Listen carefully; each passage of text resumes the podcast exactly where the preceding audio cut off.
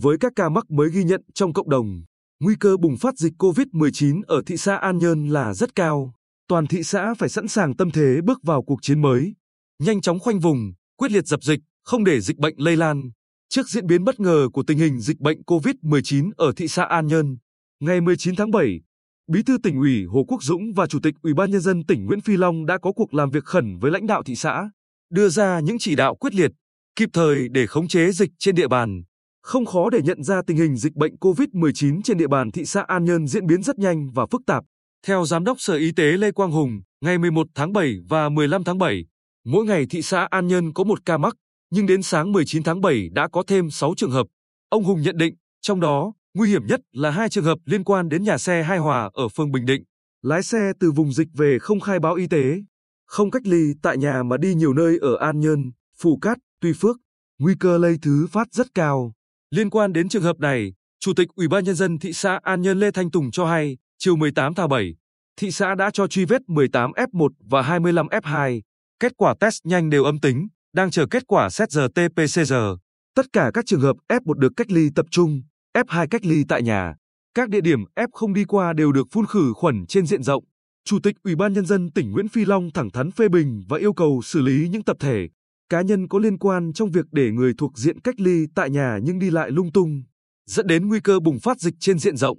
Đây chính là lỗ hổng chết người trong công tác phòng chống dịch COVID-19 ở thị xã An Nhơn hiện nay.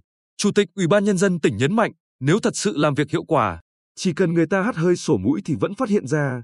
Huống chi đi khắp nơi thế này, tổ phòng chống COVID-19 cộng đồng ở An Nhơn phải được củng cố, nâng cao trách nhiệm, hiệu quả hoạt động. Bí thư thị ủy An Nhân Đặng Vĩnh Sơn thừa nhận còn nhiều vấn đề phải rút kinh nghiệm trong quá trình vận hành của tổ phòng chống COVID-19 cộng đồng trên địa bàn. Tới đây sẽ giảm quy mô số hộ dân phụ trách của mỗi tổ, thay vì 300 đến 500 hộ như hiện nay. Nắm chắc, quản lý tốt từng gia đình, từng người dân là yêu cầu quan trọng lúc này để An Nhân kiểm soát dịch bệnh.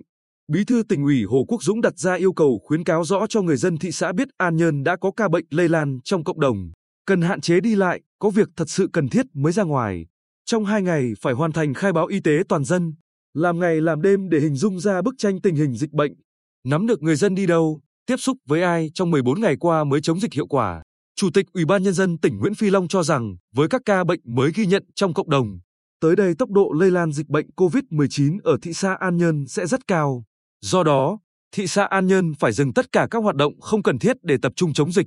Lãnh đạo thị xã phải được phân công cụ thể để phụ trách các lĩnh vực, công việc khác nhau, truy vết, điều trị, trang thiết bị y tế, lương thực thực phẩm, hậu cần. Chủ tịch Ủy ban nhân dân tỉnh chỉ đạo phải lên phương án rất cụ thể chi tiết. Tiền ở đâu? Lực lượng tình nguyện viên huy động thế nào? Ai cung cấp lương thực, thực phẩm? Test nhanh các đối tượng nguy cơ như công nhân các khu, cụm công nghiệp, tiểu thương, nhân viên cây xăng là việc cần làm ngay. Sở Y tế cử ngay một tổ công tác đặc biệt về đây để hỗ trợ An Nhơn. Bí thư tỉnh ủy Hồ Quốc Dũng yêu cầu Ban thường vụ thị ủy An Nhơn phải phân công thành viên phụ trách địa bàn phường, xã về công tác phòng chống dịch COVID-19 gắn với trách nhiệm của từng người. Hàng ngày phải giao ban, trực báo, báo cáo tình hình cho thường trực tỉnh ủy cuối mỗi ngày. Cán bộ, đảng viên, cả hệ thống chính trị phải vào cuộc với quyết tâm cao nhất. Lãnh đạo tỉnh cũng giao Sở Giao thông Vận tải kiểm tra, có phương án xử lý kiên quyết đối với trường hợp nhà xe hài hòa. Công an thị xã An Nhơn nhanh chóng điều tra. Nếu đủ chứng cứ thì khởi tố ngay vụ án làm lây lan dịch bệnh.